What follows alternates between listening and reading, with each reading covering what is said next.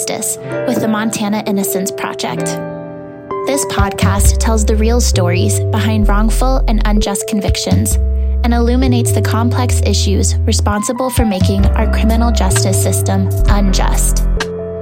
Today, we are bringing you a conversation with MTIP client Bernard Pease Jr., who was granted parole in November after nearly 40 years wrongfully incarcerated. Let's begin unpacking.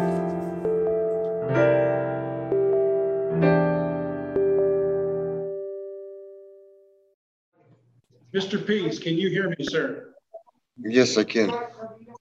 We appreciate your patience. Thank you. Uh, the board's had a chance to discuss your case and deliberate and make a decision.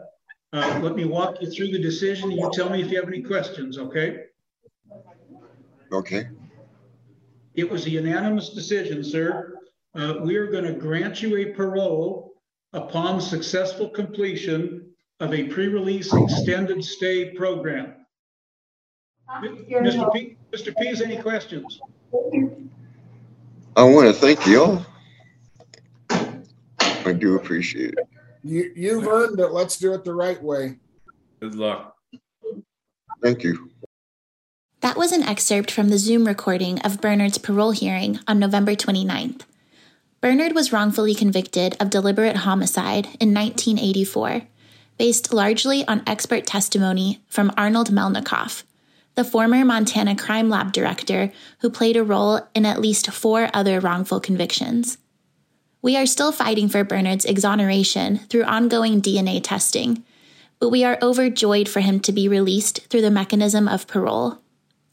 He was transferred from Crossroads Correctional Center in Shelby to the pre release center in Billings on January 4th. Last week, myself and MTIP Executive Director Amy Sings in the Timber had the opportunity to speak with Bernard and his sister Linda about his reentry journey. He candidly told us about his anxiety around new experiences, the excitement of seeing Linda with fewer restrictions, and his hopes for fulfilling his longtime dream of working in the fishing guide industry. Take a listen. So, because you've been um, where I haven't had very many opportunities to interview you. I feel like our supporters know a lot about your case, but not about you as a person. So I was wondering if you could just kind of tell us who you are outside of your wrongful conviction case. Well, before I was convicted, or during, or now? Now, yeah. Whatever now, feels right. You know, I'm trying to uh, grasp everything around me and try to retain, you know, the computers, the, the telephones. You know, years ago it was, you know, a regular telephone and a newspaper, um, communications. People coming up and talking to you is, you know, still kind of skittish because we're not supposed to talk to people on the street while we're still in here. And then I've had a couple people already see me and I told them, all, all I can say is hi, you know, and I'll get back with you, you know. Yeah. It's, uh, you know, riding in an electric car, mm-hmm. you know, couldn't even tell it was running, you know, and it was just so smooth compared to some of the rigs that we've been riding in over the years and uh, a soft seat to start with. So, can I ask you about your parole hearing? I was sitting like in oh. the same room with Katie mm-hmm. and watching her and w- listening in on it. And I was wondering, like, did you, ex- like, what did you expect going into it? I know you've had multiple parole hearings. That one there was the most intense hour and a half of my life. I bet. It was more intense than a trial. But after everybody got done talking on the video, it kind of calmed me down a little bit. And I started thinking positive again, thinking positive again. And then, wow, when a unanimous decision, and then the county attorney, you know, county was just I did uh, break into tears. You know, I could hardly talk. I was sick to start with. And uh, I had to get up, you know. I probably could have stayed there a little longer. I think they were done talking, but I had to get up and leave, or I wouldn't have made it. You know, my I barely made it to to the intake, and uh, the officers come over and told me to sit down and, you know, are you all right? Are you all right? You know, yeah, I still couldn't get it out. So, you know, so um, the one guy said that he heard that I was, you know, I was going to go home. And uh, he said, I, I don't blame you for tearing up. he says, I don't. You know, because the other guys in front of me, they were denying. They were denying. Right. And uh, I think two out of three behind me got to go to pre-releases or got to go home. So, you know, the odds they were they were shutting people down, and uh, it was it was terrifying. But then, you know, the overjoy, you know, it it grabbed real hard. So. We were also overjoyed, and I I agree. It was the longest time.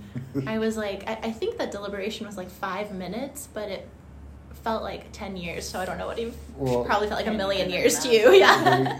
they, they told the case manager they've never had a parole hearing that long before. So, I mean, they listened this time. So it, there was like about a month and a couple weeks between you grant, being granted parole and Mhm. then coming here. What was that in between time like? It really didn't seem like a long time to wait. There's guys that have been granted parole to pre-release that have waited from either six months to a year. To make it to a place like this here. And everybody was shocked how quick that I got here. And uh, as is just the way the ball bounced. You know, I had everything going for me, people behind me, and uh, you know, it just worked out pretty good. So, you know, it wasn't a long, stressful six months to plus. Yeah. Since I've left Shelby, uh, my stress is down quite a bit. My sugars have dropped tremendous. I've had two shots in the morning since I've been here. And uh, normally they would be 250, 300, almost 400. And that's from the food from Shelby. Yeah. Wow. Now I'm in the mornings I could be 110 or 74, and uh, you know 74 kind of makes me a little shaky. So Mhm. Um, it's improved a whole lot. Yeah. The food there is just garbage. Yeah. Food here, damn good. It's What real- did what do they have here? real ham, real bacon, you know, eggs, um, little pizzas, and you know, chicken. The food is good. Good. So you got a lot of fresh veggies. Oh, Nice. They don't kill them like Shelby does, Yeah. and you know they're Drown them in They're- sodium. they're garbage to start with, and then when they overcook them, Mm-hmm. You know, we're not getting anything out of it. Right. Yeah. So What was your first night here like? Or I guess your first night out of prison was in you said in, In Butte. Butte, What yeah. was that like? Well, when we got there in the dark, you know, they we took all of our property upstairs. There was two of us, three of us from Shelby, and uh, we didn't know anything about Butte pre-release, but uh, they said, "Well, you guys can go across the street and, and go to dinner, and then you know, have coffee over there, and then come back over and be over here by a certain time." You know, and it's dark. You know, I'm not used to like okay, can I go through that door Mhm, or sure. do I have to sign out? or You know, it was, you know, touch and go. And the way we went in the building, it was like a rat trap. I mean, a door would close mm-hmm. and you really couldn't see the door and going up the stairs. And I don't know how many times I got lost to make it back to the room. Oh man! You know, and people would just come out of nowhere and the door would close. I mean, it's just just a piece of formica or something like that. And they just pop out of a room, you know, or, or a hallway and the door closes. But then yet there's no door jamb. It's just, Sounds to me, your, your description of it, it reminds me of like a fun house. yeah, At the- at like exactly. exactly. Yeah, if somebody yeah. would jump out and, and actually try to scare me, I, I, I probably would lose it, you know. Yeah. Yeah. I mean, it's just people coming out everywhere. You know, first thing everybody want to do is shove a cigarette. You know, and no, no, no, no cigarettes for me. And I already know what that stuff does. Yeah. You know, well, let's go have breakfast. You know, Mhm. okay, can we just go? You know? Yeah. So they said, well, yeah, just go.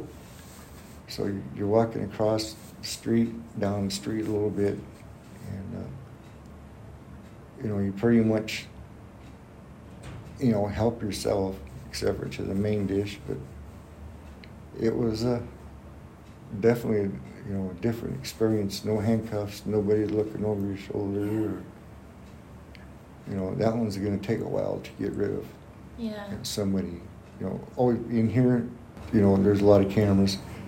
Doesn't bother me, Mhm. you know, but you just know they're looking, and uh, if you do right, do the right things, you have nothing to worry about. So, Has it started feeling any more normal since it's been a few weeks, or does it kind of feel the same? With all the pressure with the paperwork, trying to get it done on time, it's still, you know, making me shut down a little bit. It's Yeah. trying to get it done, and then my blood pressure goes up Mm. because I want to get it done, but then yet we got to wait a couple days for somebody to help me. I got a guy that helps me, and he's he's got a job now, and he's working 12, 13 hours, seven days a week now, and it's kind of hard for him to help me, Mhm. Yeah. you know, with paperwork and kiosks. I'm not even tried the computer yet. Mm. you know. So Linda, you know, have you, do you know how to text yet? I don't even want to know yet. Mhm. So, you know, it's just little things at a time. Totally. So, what has it been like to see Linda more freely? I know it's not like you're outside, but you will be tomorrow. But what is, what's that been like? You know, I hadn't seen her for so long, and it it's still kind of, you know, when you get a hug, I haven't actually hugged or, you know, touched somebody in mm-hmm. 17, 18 years. Right. and it's different. You know, getting a hug is different. Having her here to help me is 110%, you know, for me. So, I mean, she's a big help. My name is Linda Thomas, And your connection to Bernard. his little sister. So, your brother's been missing from your life for almost 40 years. How does it feel to be getting him back? It is absolutely amazing. I couldn't ask for anything better. It's, I can't explain it. It's just, I have to pinch myself to make sure it's real. Totally. It's so surreal. And you're helping him a lot in his re entry process. hmm Can you tell us a little bit about that? Um, he's going through a lot. When you come out, which I have found I'm going through a lot, um, there's a lot of hoops to go through to get anything done or resolved in the right way. You want to make sure you're following guidelines so nothing can go wrong to make the board want to send him back. So it's it's been a work in progress. It's been fun. Um, we get by day by day. We tell each other one step at a time, and we get there. What's fun about it? Oh my God, just the fact that he's out, just the fact that I get to see him experience a whole new life and see how exciting it is for him. I don't know. I know he's more excited than I am, but I feel sometimes he's so reserved and worried that I am more excited than he is, but I'm sure that's not the case. Can you tell me about getting him a cell phone? Oh my gosh. so, one of my girls came into work the other day and said they had cell phones at Walmart. So, I went and got him a cell phone, and of course, he had no idea what it was, how to use it, what to do with it. His first phone call to me was a FaceTime, which was amazing. He's like, Oh my God, I can see you. I was like, Hi. and just all the little things that go with it. Um, I called him this morning and he pushed, I keep telling him, just think of green, go, red, stop. And I called him this morning and he's like, oh my God, I did it. I said, I told you, green is go. so it's just been fun, just a fun learning experience. Yeah. What are you looking forward to most about when he is fully released and with you? Just living the best life he has left. That's all I want for him is just to be able to not look over his shoulder, to not be worried, um, just to be able to live his best life. He's missed out on so much. It needs to be nothing but good from now on. So she was telling us that tomorrow you get to go on your first day pass. Yeah, my first four hour pass. Tell me about it. Well, leaving with her is going to be different. And uh, not having an escort, um, going into a store again, you know, and just browse around the way you want to or how you want to, and uh, buy what you want to. So, so being with her, you know, it's going to be, you know, a lot more comfortable. She likes shopping. That's where she. Where you at? I'm shopping. You know, holy cow! She's supposed to be at work. I'm shopping. So, I guess you don't interrupt that word. No. so I think it's going to make it interesting, and then we're going to go to Quiznos. I think that's what you call it. Um, for some burritos. Oh, Qdoba. Yeah, Qdoba. Yeah. Yeah. Yeah, Quiznos is subs. Yeah. Yeah. Also a good Yeah. restaurant. Yeah. Yeah. So uh, I told her, I said, yeah, well, we'll try it, but my friend's going to be buying chicken here pretty quick, and we're going to have chicken dinner here. Nice. So, but burritos, burritos works for me. I like burritos. Nice. You know, anything real food. Right. I bet. It, it's not ground chicken. Mm-hmm. You know, so it- when when you think of chicken, you just, ooh. you know, Shelby chicken, no, it's, so, you know, it's gonna make it, you know, exciting, but yet there will be still some paranoia, mm-hmm. you know, so I hope everything works out. You know, I don't want to see her get disappointed or to- if it ends up getting messed up that we can't go, you know. Just grin and bear it and we'll try it again another day. Mm-hmm. Because a lot of times that's part of the test that they will put us through, and I've been put through the last four years. They, they test us day in and day out to see what your attitude's going to be. So, So after you complete this program, you talk to us a little bit about how you want to maybe find more opportunities to work with kids like you did before. But have you thought about what else you want your life to look like? I will try to get in with like fish and game with handicapped people Yeah. and then try sliding in there, helping people wheelchairs or crutches or no legs. You know, because that's one of my favorite things is fishing, and uh, you know, I'll have to learn how to you know know how to take care of them while they're in my care or you know if they're with another group but i am helping. Mm-hmm. i'm going to have to learn how to accommodate how they're treating these people. I am wanting to go back up to fort smith yeah. and stay the place that my parents have up there. Nice. And uh, you know, I can't be in a guide service because I'm a felon. But when uh, Mrs. Davidson passed away up there, she was doing the cooking mm-hmm. up there, and the kids or other people were running meals and cars back and forth from the fishing access back and forth. You know, come up there and uh, do things like that you know, I still I still know that river um, in my sleep. We used to run our jet boat on, on that river.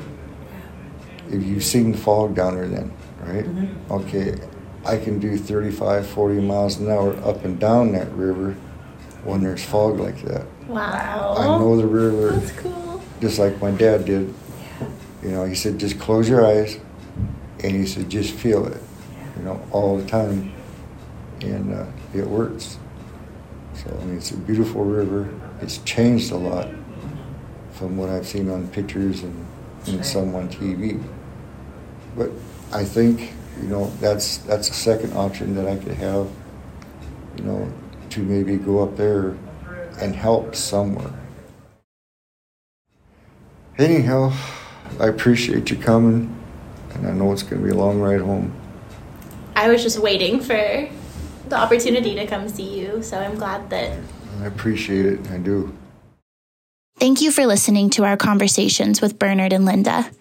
We look forward to bringing you more updates about his re entry process and hope to paint a realistic picture of the exciting moments as well as the obstacles that accompany returning to society after unjust incarceration.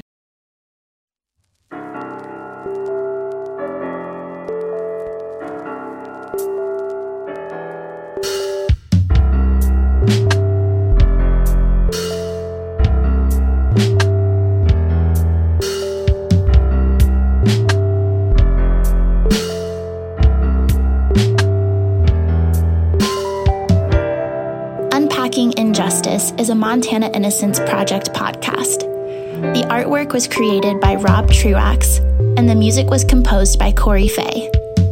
To learn more about the Montana Innocence Project, visit our website at mtinnocenceproject.org or follow us on social media at Big Sky Innocence. Thank you for unpacking injustice with the Montana Innocence Project.